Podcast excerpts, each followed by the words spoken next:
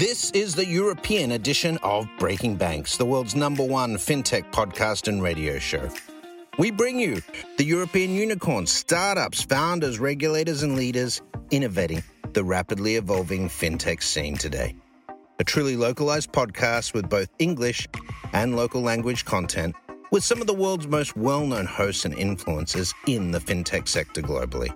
Join us every week as we explore what makes the European Union a phenomenal proving ground for many of the fastest growing fintech plays in the world today. Okay, let's roll.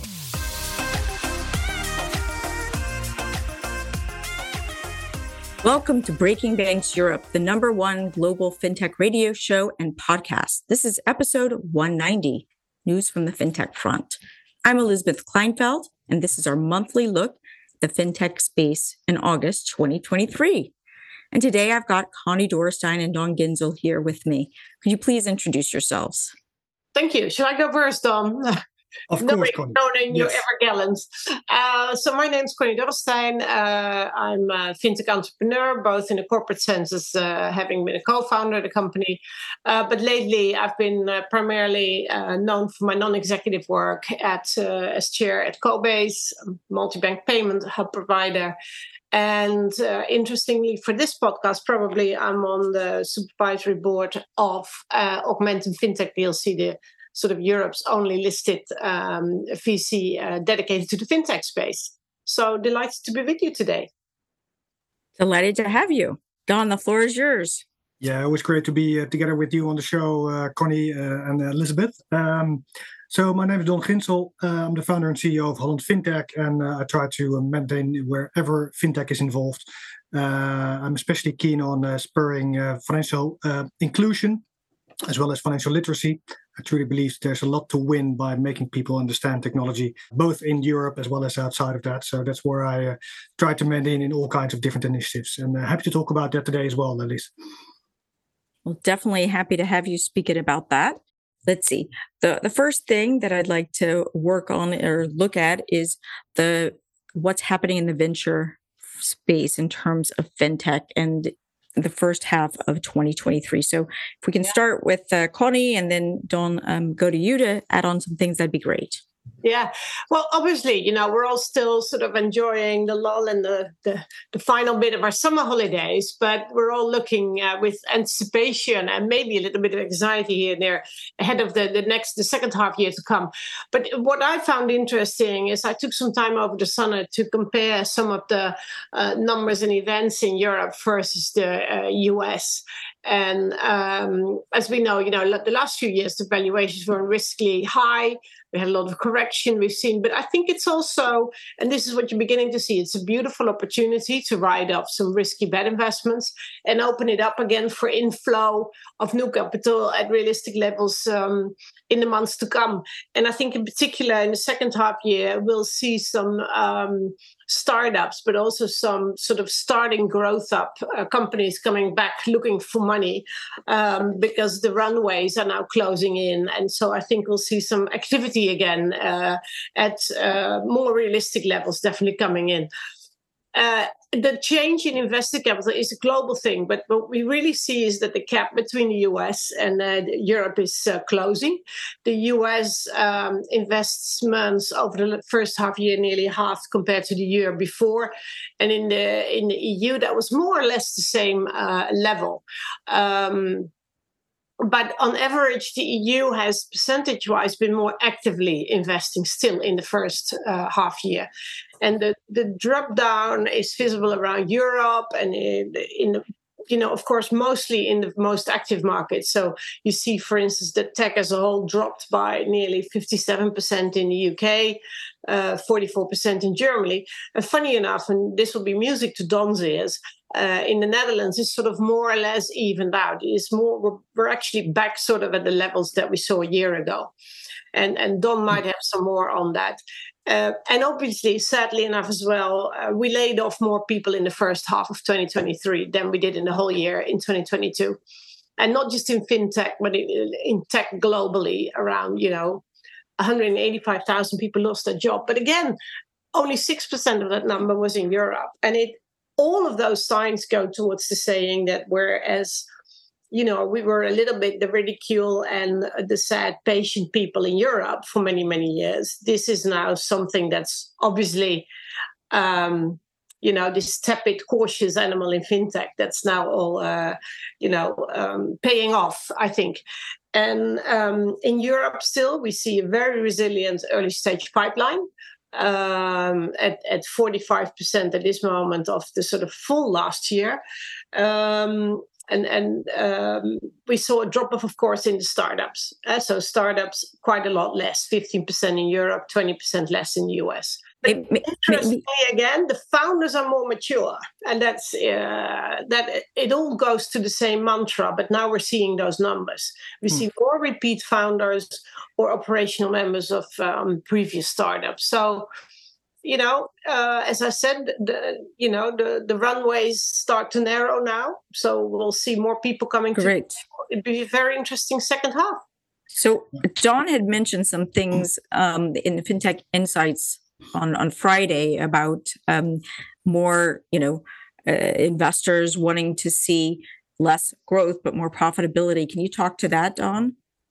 Yeah, of course. I think uh, generally I really recognize what Conny is saying uh, in the sense that uh, Europe has always been much more conservative than the, than the US, both on valuations as uh, spent amounts uh, size, but that also means they have to push the, pull the handbrake much less uh, rigorously than than in the US. So I think that's from that perspective we're on a more positive side now.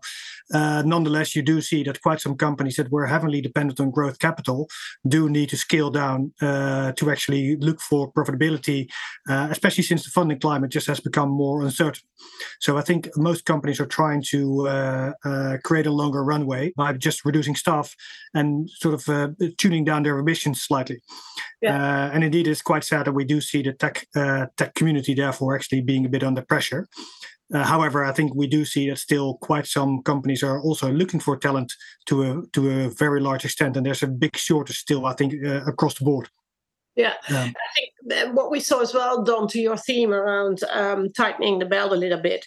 Um, particularly neobanks, I think. Uh, I, I, I, checked it out and we spoke to quite a few uh, VCs. And they all said, you know, with neobanks and the people who have hard, high marketing expenditure, we're really looking for profitability. And um, and so the smaller, uh, say, neobanks will have uh, a tough time unless they serve a very niche uh, market with a very, very loyal following. Um, but the neobanks really need to look for profitability and there you see that the larger ones who are you know either have a long runway or are doing quite well are now of course on the acquisition yeah. path because they want to add some maybe some lending maybe some insurance capability um, you know maybe some investment capability or rewards.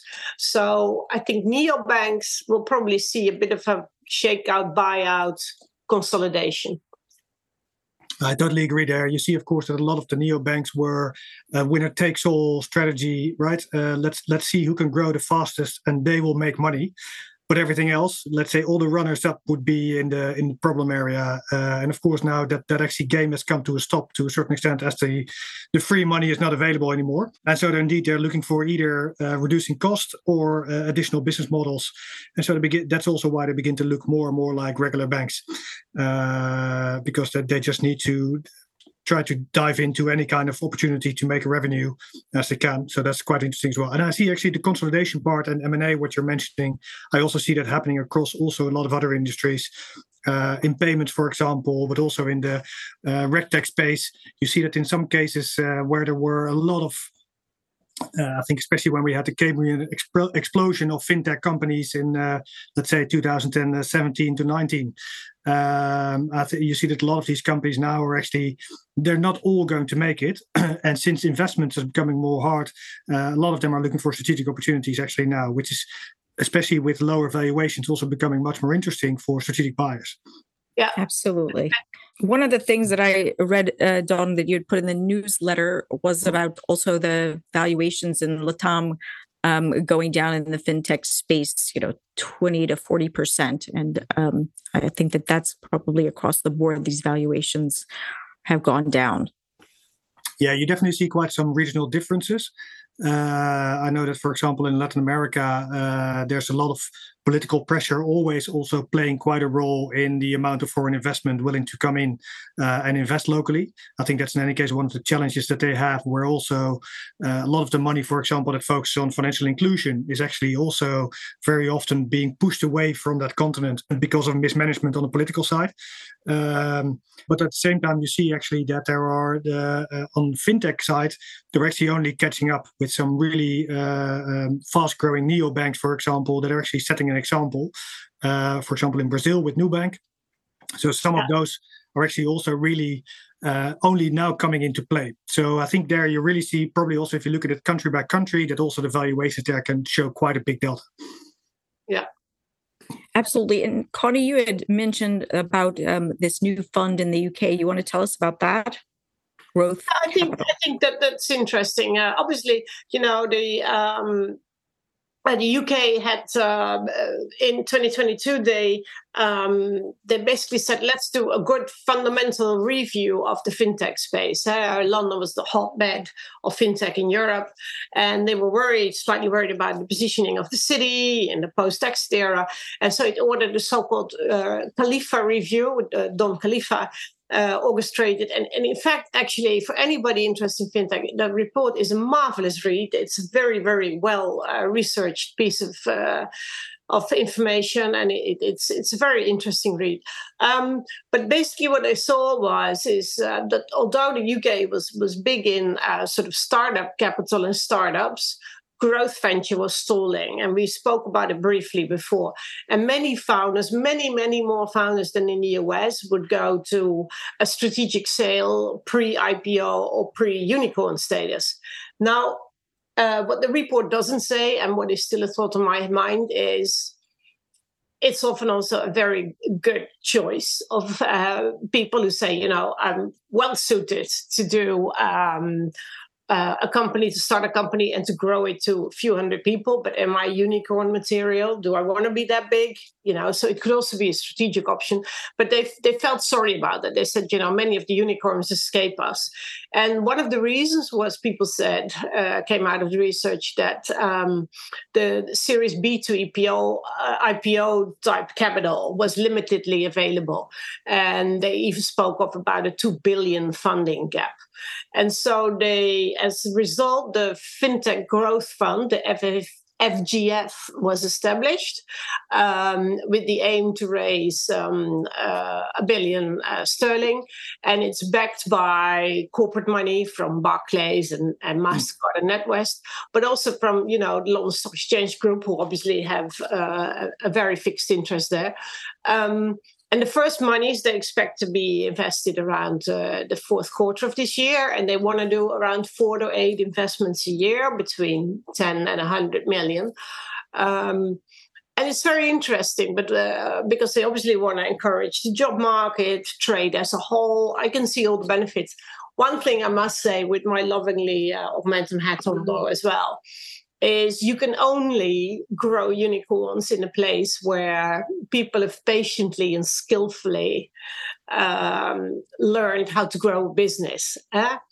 And um, I think that the we spoke about it before. There's less bullish investments in Europe, but it could basically mean that we have produced quite a, a number of high quality, you know, growth ready fintechs. And, and what I would say is, I would really, really encourage this fund to work together with specialist VCs as well, because the link must be there between early stage capital and growth stage capital, um, because you really need to embed those, you know, corporate cultures of, of you know, really totally growth early on in the company. Curious, Conny, if I can, if I might ask you have a follow-on question on this as well. I'm just curious also how you see this, because um, I think to a certain extent, I mean, there's a, sometimes also a logic why certain money isn't there at certain stages. Uh, and of course, just like we're now always uh, fiddling around with the interest rates, we try to make the climate ours uh, and make it do what we want it to do, even though there's some kind of natural rhythm to it. Yeah. Uh, how would you feel about this? Uh, I mean, isn't this actually a sign that the market should cool off at this area, which uh, they they're trying to counter by setting up this fund. Uh, but one of the things I'm also wondering is, is that you know uh, most of Europe, if if if the UK has this gap, the rest of Europe has a very big hole, basically, right? Uh, so I'm I'm also curious uh, your take on, on the difference there on the, on the European level. Yeah, and I think that there, the UK is overlooking looking uh, one thing. Um, the US has always had this natural ability because, by their very nature, they have one big global market under their own footsteps. Uh, they all speak the same language, more or less the same culture, uh, and, and, and a massive world to expand into. Europe, as we very well know, is still not one sort of one uh, cohesive market. That if something is a success in UK, it will naturally roll out in the rest of Europe, or it will naturally go to America because, as you and I know, the, the financial system is totally different. So as much as I encourage it and I applaud it, and I think it's also not so massively large, it sounds terrible, but 2 billion, you know, doing 10, 12 investments is not overly zealous. Uh, but I think they will very soon look outside pure fintech and sort of embrace generative AI and other deep tech um, yeah. opportunities in that field as well. Because for pure, pure fintech to be su- on such a massive scale, I don't think you'll have 10, 20 opportunities a year. You have to breach into other. That makes sense. Yeah. So before we go on to look at you know the AI and, and the different opportunities there, um, could you say something about Adyen? because we we saw fall of shares, you know, of one of our big uh, unicorns. When I say ours in the Netherlands, um, by 40%. And some say it's a sign of poor climate. You, you think that there's some other things going on. And if you could tell us a little bit about uh, your thoughts here. Yeah, well, I, I, was I was called by a journalist on this, and so I gave my unadulterated view on this matter, and it got me some uh, interesting feedback online. I basically think, of course, forty percent off is terrible, you know, sad. But don't forget, this is a massive company with a very profound with a very profound real market and a real product. They are not exhausting themselves in the race to the bottom. And the analysts say, well, we want you to do it because everybody else is going, you know, downside rating their prices. And they're saying, no, we're not doing that because only a percentage of our market share is in the vanilla processing in the US, and that's where we do it. But we have, you know, bigger plans for this company. We're not doing it. Oh, so what are you going to do then? Uh, well, we're not telling you yet. Um, why are you hiring people? Well, because the market is cheaper now. We will need them. Well, what would you need them for? So basically, I took it up for Adyen and I said, you know, um, just because analysts want you to tell everything, you don't have to say it. My mom told me already very early on, no is also an answer. And um, people might not like it and they might scream lack of transparency. No, I think it is dedication to strategy. And maybe there's a little bit of a communication issue here. But I think that those guys and women uh, know pretty well what they're doing. And uh, my guess is, but you know, don't bite me. My guess is they're going to build value around the massive data they have, and they're going to help the CFOs of the big platform and e-commerce partners they serve with much better integration to the back office system and more insights in their data. But that's my guess. So you know, it's what it's worth. Yeah. No, I know it's it's quite hard to actually get a good grip on the insight and strategy of Adyen uh, at this stage, but I, I, do agree as well. Is that to a certain extent, what you see is that they're just not willing to go for the short-term uh, shareholder satisfaction, which I think is giving them currently this discount, uh, right? And I, th- I think we should also realize that they've been actually they, they didn't fall as much as others did uh, when the tech got a big discount since uh, since the interest rates went up. They've been on the high level relatively yeah. quite stably over the past uh, past year. Uh, and I think it's only now that I think people are putting them more in uh, valuations uh, in line with the other companies. Uh, so I think it was it was a bit of an inflation that was still in the price.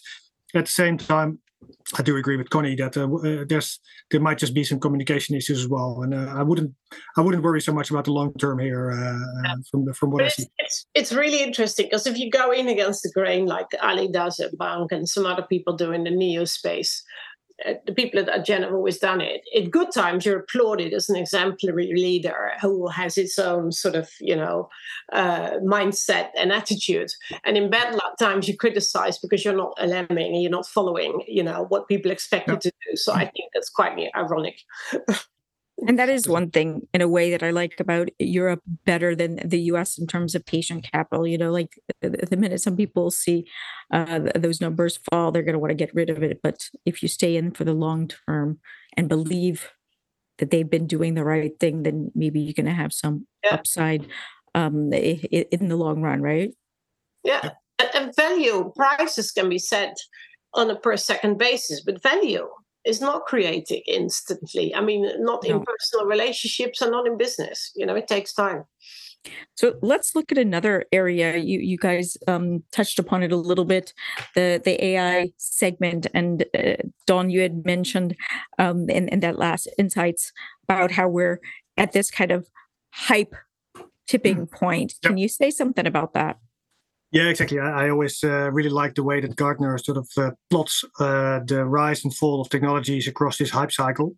And you see that generative AI, uh, what of course everybody knows from ChatGPT, uh, for example, uh, is really at the top of the hype cycle, which generally means that you come to this point where everybody talks about it. Everybody is very much driven by FOMO to want to do investments, projects, or everything. Right? You're you're you're falling behind if you're not participating, and this kind of uh, feeling that people have that they're missing out, uh, I think is is yeah always creates this crazy market. So you see indeed uh, everything that sounds like AI, smells like AI is going uh, still still getting a crazy valuations, loads of money.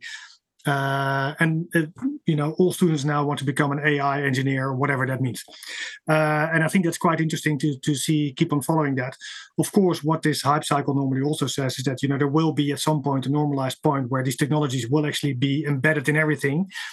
But at least the buzz will have stopped, and we won't talk about it as much, right? Just like the internet, or fintech, or everything else. I think that you see happening around us. Yeah. Um, but there's what? a big potential, right? So I think that's one of the interesting parts. Uh, if you look at uh, the latest developments, especially since, with the rise of generative AI, I think AI has become much more appealing to the general audience, and that means that not just common people, but actually also managers of uh, all kinds of institutions suddenly get what they can do with something like this. And I think that sparks a big drive uh, in this occasion. Yeah, what's interesting, Don, was that I checked on the sort of the again a bit of the, on the amounts, and in fact, financial services is seriously lagging behind in investing, uh, sort of in solutions in, uh, for financial inst- uh, institutions around AI. And indeed, generative AI is oh, that's all the, the rave. And also, a lot of um, we saw a lot of inflow for early stage companies in climate and environmental tech that uh, deploy AI. And what I found interesting is they spoke to a few uh, bankers, and people all say exactly what you said. We're in trials, we're trying, we're doing things. And of course, we can all see the huge potential, for instance, in, in fraud prevention uh, by using AI models. Much better than using processes and checking stuff I did 10 years ago. But at the same time, of course, bankers are always also worried because they say the regulators haven't taken a stance on this yet. And you know, if we don't know how well we can trust the data models, then we don't know how well they perform. So it's it's very early days. And in that light, probably it was fun, uh, and I'm sure you saw it in the news this morning to see that the high courts in Holland um, again agreed with bunq and said, yes, you should get your knuckles rubbed for not having your fraud processes a few years ago totally up to scrap. But we do agree with you that you should be entitled to use new me- methodologies and new technologies to uh, do fraud prevention and yeah, maybe need to, sum, to summarize that processes that the DNB, uh, the central bank, has described. So I think that's a promising first sign where we're opening up. And um, but again, yeah, it's early days. I mean, how good are the data sets? We don't know. Um, I think in support, in customer support, you see a lot of. Um, I saw a very interesting example, the Finnish bank, where they're using customer support and AI, and not sort of make the digital support better because digital support is lousy, as we all know, on all fronts, uh, but to improve the interaction between humans, and that then with the ultimate goal of replacing the human. And so I thought that that was interesting because we could all yeah. do, I think, with better customer support. I also saw a part in one of those articles, Don, that you had um, put together where Moody's was being able to replace some of those lower level um, analysts by sifting out false positives and hmm. being able to create this kind of rating um, where you could alert score between zero and one, where if it was closer to one, then you're going to decide to, you know, focus your compliance department looking at those higher risk areas. Yeah, I think that's really interesting. But you do see as well is that we're uh, um, let's say the technology is there and i think it's it's been already there for for quite a while but i think it's now more just getting a bit more attention. Um, but one of the biggest challenges now which i think is also very much being sparked is uh, the whole governance of these models. So the, the challenge is and i think we've seen already quite some uh, debates about uh, the use of ai popping up where actually not the use of ai was the problem, but actually the, the the conclusions that humans drew from the system right? So we had, for example, a Dutch tax system uh, that were chasing certain, uh, for example, double nationality citizens uh, because the AI, model produced them as potentially risk, risky uh, factors for uh, being fraudulent with certain um, uh, certain tax applications actually the model wasn't wrong, but the people that were actually going into prosecution had to check before exactly. they went to prosecute, for example, and not take the model uh, results for granted. Uh, because you actually then, if you do that, you actually come back to the to, to the basic fundamentals of discrimination, as in, you know, I see a certain color and I assume that that goes with certain characteristics, uh, and that's of course how data also works. Um, and that's I think one of the things that we're really looking forward to, to with I think, and I'm, I'm really happy with the fact that the debates has has has been firing up across the board about how to explain how models work, how to govern them properly, how to register uh, when they're being used, how they're being used, and I think that's that's a really important factor. I think of these days, uh, and also rising with the popularity of AI. Uh, to make it much easier for policymakers also to really start thinking about this because it creates a new world to a certain extent that we and actually we're already living in this world but the rules haven't caught up yet no absolutely and Don, how do you feel about AI in the field of advice? Because um, I think that's a very uh, scary thing because we always see that the people who need advice the most in general are the least, say, um, profitable for banks. So they're the people who need advice the most are easiest, you know, budge to digital models. Uh, like you need yep. mortgage, Indeed it's about 150k. Oh well, boom, off to the digital zone. Yeah. Um, and I'm just worried that um, about consumer protection if we just let models loose on on an advice uh, system. I, I, I get your point. Um, um, it's a very uneven battle. I think uh, from that perspective between the models and the people. I, th- I wouldn't be so worried so much about doing that from a financial perspective because the marketeers are already in this game. So uh, the models are already winning and steering people to do things that they shouldn't be doing anyway. Uh, and there, it's not framed as a financial advice, but getting people to spend money on brands they don't need. I think that's already financial advice uh, that they shouldn't get. So, from a marketing perspective, people are losing out already. And I yeah. think the financial side could potentially bring that more in balance. Yes, there's also a risk to that, that these advices are not well fed, not well founded. And so I think we should definitely look into how we can optimize that and have a good oversight over these kind of processes. Uh, but I'm much more worried actually on the non financial side, where non regulated entities yeah. are actually nudging people to do all kinds of stuff from gambling to spending to lending to everything where there's no control at all. Yeah, I, am worried about that too. Um, oh, if we I shall have to give up my day job then as a what do you call it? Sort of uh, one of those people on TikTok who are making recommendations. fi- yeah. A different persona, right? Influencer, yeah. Influencer, so, yeah. Oh. Don, when you were talking about, you know, how there needs to be more transparency in these models so that we don't have these biases that discriminate against people, there's also ways to to use it to be more financially inclusive. Mm-hmm. Right? Can you talk a little bit about that? So that there's different ways on that. So it depends. Um, um, on one end, you could argue that uh, nowadays, everywhere where there's a phone, people could have a bank account or have financial services and consume them and use it to pay, use it to have an overview of their finances. Where before, uh, and I think still that happens in certain regions in the world where you still need to go to a physical branch, for example, to get access to financial services you might not be able to do that because it's too far away, or you might be excluded from that in another way. Um, so, from that perspective, the, the fact that the infrastructure has become so much more open allows more people to participate. At the same time, we should also realize that once you start building these products and services data driven, you might also draw the wrong conclusions to exclude certain people. Uh, and I think that's something that has partly a regulatory side as well as a technical or commercial side. So, for example, take insurances, right? There are certain agreements in legislation where you, for example, uh, insurers are not allowed to refuse a new applicant. Yeah. Right. And so these kind of rules are really important because if you would actually leave it to the market, they might actually filter out the worst risks uh, which might be a nice idea for the ones that are getting accepted. But of course, people that can't get an insurance could potentially be confronted with very serious risks that they need to insure. So actually having the rules then comply with that. So for example, so for insurers, it's not that much uh, worth to actually invest in, um, for example, making AI helping them make a better selection of applicants because they're not allowed to make a selection. What they can do now is actually focus on, for example, finding fraud, uh, making more efficient handling of insurances, or, or, those. That could help drive the price down, and that could also make things more inclusive.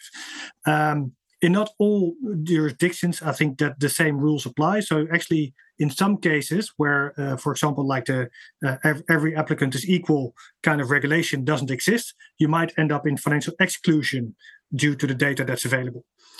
Uh, the same goes, for example, for credit scoring, right? So, uh, in some countries, uh, you have uh, no credit score. Uh, you actually have a case by case application, and based on your income, your assets, uh, whatever, and, and the purpose of your loan, you might get the loan, yes or no. In other cases, you have a credit scoring model where you have a, a, a score with you, and you can't get rid of it unless you actually perform well under a loan which is a really complicated situation to get out under. It's it's hard for people to get into that system because they don't have a credit score to start with, and once they get a bad credit score, it's really hard to get rid of it. It yeah. right it carries along with them, uh, and so these kind of cases you could actually use much more data to improve their credit score or give them access to credit. But again, the problem actually isn't technical; it's regulatory. Are you allowed to do that as a lender? Yeah, it's regulatory, and I saw a very interesting um, uh, documentary. I think it was on the BBC this weekend, and it was about really the core of AI. And the scientists all said that if you really want to learn from AI, you should adversely start with smaller data sets because then you can check how well the data performed. And i thought about that because i recently um, uh, was on, a, on a, a judging uh, panel and we were looking at uh, ai generative financial services projects. And an interesting one was moo credit moo from the cow. And it's an indian uh, fintech and they have such a niche market. So they only they are focused on providing credit to dairy farmers in india. But because dairy products are so incredibly important to the country's well-being um, and because of the changing climate and the financial crisis dairy farmers were lowest of the lowest of the you know rank to get a credit with regular banks. And this company combined literally almost narrow data sets on the performance of cows in particular areas, ch- charting it with weather graphs, um, with uh, the financial background of the farmers. And they've really been help, uh, able to help hundreds of thousands of farmers with dairy uh, cows uh, to get credit and because it is such a narrow sort of niche thing they could actually learn really well uh, from it how um, the model performed and then extrapolate it to other sectors. And i thought that was interesting because we tend to think of massive amounts of data and just think about it of the benefits only for very big things but maybe there is something to be said for starting small No, I think it's actually a very interesting, uh, very interesting conclusion to to to take. Where I think one of the things is that one of the challenges we have is actually getting the AI model to follow the right goals, right? So yes. optimization is not a numerical game; it's no. actually about optimizing for your own goals, right? Uh, which could be financial or could be commercial, but very often they're not just that. So it's uh, it's hard to teach that to a model, I would say. So there's still a lot of work to do there, I think, to to to do. But it's a very nice example. So there are two other things that I, I, think I'd like to still cover. We don't have that much time. One has to do with um, Spot BTC having an ETF that's going to launch on Euronext, something like this that you were telling me about. Yep. Uh, so, so generally, it's quite interesting. This uh, this was approved already uh, over two years ago, uh, so they could actually launch their uh, their spot ETF uh, on Bitcoin. But the, of course, the conditions weren't so favorable over the past two years, uh-huh. with some major crypto players falling over and the market taking a big nosedive. it's funny to see how they actually think that today is the right time to actually uh, to actually launch it. We did see some more initiatives uh, in this uh, this spring, where there were more companies that actually announced their activities in Bitcoin speeding up. Yeah. Um, I'm really curious how that'll go. So I think there we're in, in a phase there where I think there's a bit more. Uh, there's the, the, the the storm seems to have calmed a little bit in the in the in the crypto space, uh, but at the same time, we see as well that regulatory pressure is still firing up with uh, MiCAR in Europe, for example, as well as that uh, in the US, uh, there's quite some persecution going on of some of the companies, as well as new regulations uh, being fired up. Uh, so it's still a, a, quite a challenging environment, but yeah. we do see an increasing level of optimism where, from people in the crypto space. Yeah, and the Bitcoin's coming up to halving against n- next year. So the real diehard, exactly. I have some around me, are yeah. focusing and calling it, you know, this is the time to buy. Yeah. Okay. So um, before we start talking about Amsterdam FinTech Week, just uh, could one each of you give one sentence on uh, regulation like DORA and, and your thoughts on that. I'm saying one sentence so that we don't delve really deep into it because then we won't have enough time for I'll, I'll give you one liner. Mm-hmm. I read about okay. it and I thought, what the heck? Are we now getting regulation to do what you're supposed to do as a company? To so you have a business and you've got to check that you have a resilient organization and operational environment that's what you're supposed to do. So i was really i thought oh this is another invention to help consultants sell more stuff. Having said that you know there's always another side so i always calm down again. The best benefit the best takeaway for me is not be short is that it DORA regulation um, complies and compels financial institutions to share uh, information and insights on cybersecurity and um, IT risks. Uh, and I think that is brilliant. That is very good because the only way we're going to survive in this space is by collaboration and rising above this idea that, you know, it's all competitive and we can't share. It's reputational risk, but the reputational risk is no longer for one institution. Everybody gets hit. It's for now for the sector. So I think that is the one major benefit: sharing, you know, insights and uh, and threats. And Don, your view? Yeah, so I think I think it's uh, it's uh, I'm really happy that we actually took this step. Uh, I do, do totally agree with Conny's initial uh, hunch feeling is that uh, of course you should be doing this. Uh, you should not wait for any regulation to start doing this.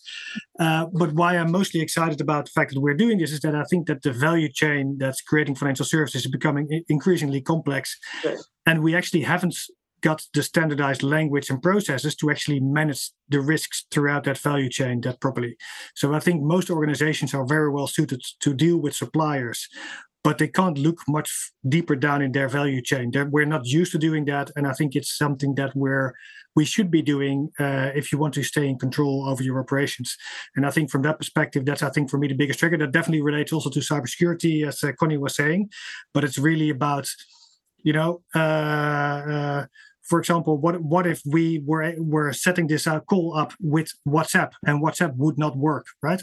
What would actually happen in this process and what would be the consequences? Because WhatsApp might not look like a crucial part because it's like you know this funny chat thing and whoever relies on that for real processes.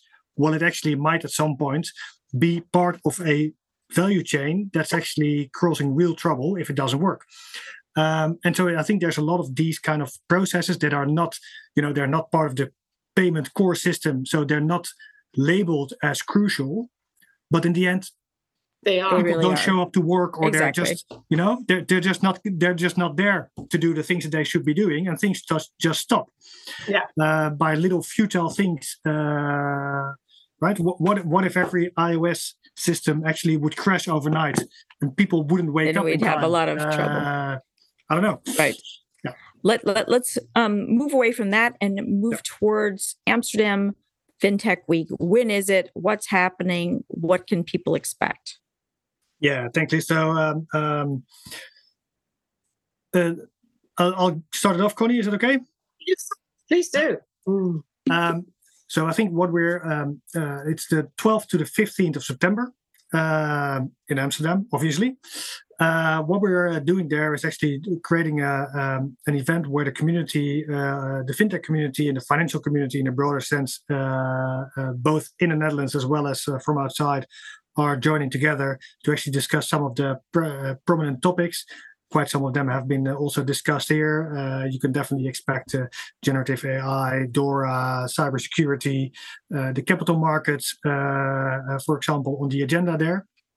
And what we're trying to do is actually make one place where both the larger players, smaller players, investors, stakeholders like regulators and policymakers, uh, and young talent can actually all find their way to meet each other, discuss the state of the market, uh, and hopefully also create a good atmosphere through which we can actually show what's going on in the Dutch fintech ecosystem and the European ecosystem to uh, to tell the world. And and then here's our call and our appeal to all of you guys, listeners and viewers.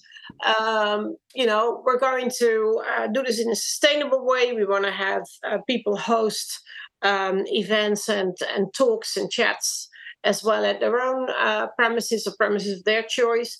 So we very much uh, welcome people to reach out to us, to Don at, at Holland FinTech, and to sort of say, well, I really think, you know, I'm in this space. I would love to help you host this. Uh, I have uh, my own little community.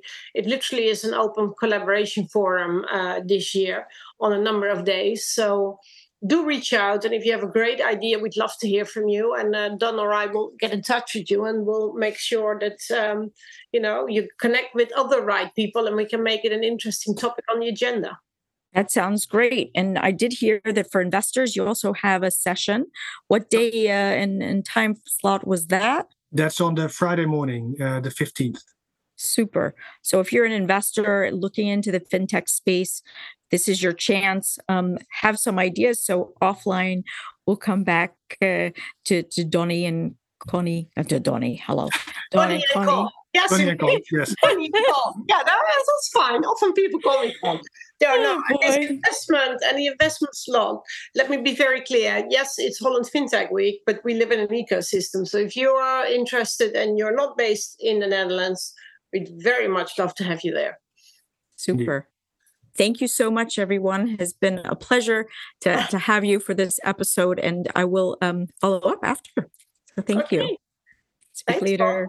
Thanks, Liz. Thanks for listening to Breaking Banks Europe, a Provoke Media podcast in cooperation with FinTech Stage. Don't forget to tweet us out, shout out, or post to the team at Breaking Banks EU on Twitter. If there's something or someone you'd like to hear on our cast, let us know. See you next week on Breaking Banks Europe.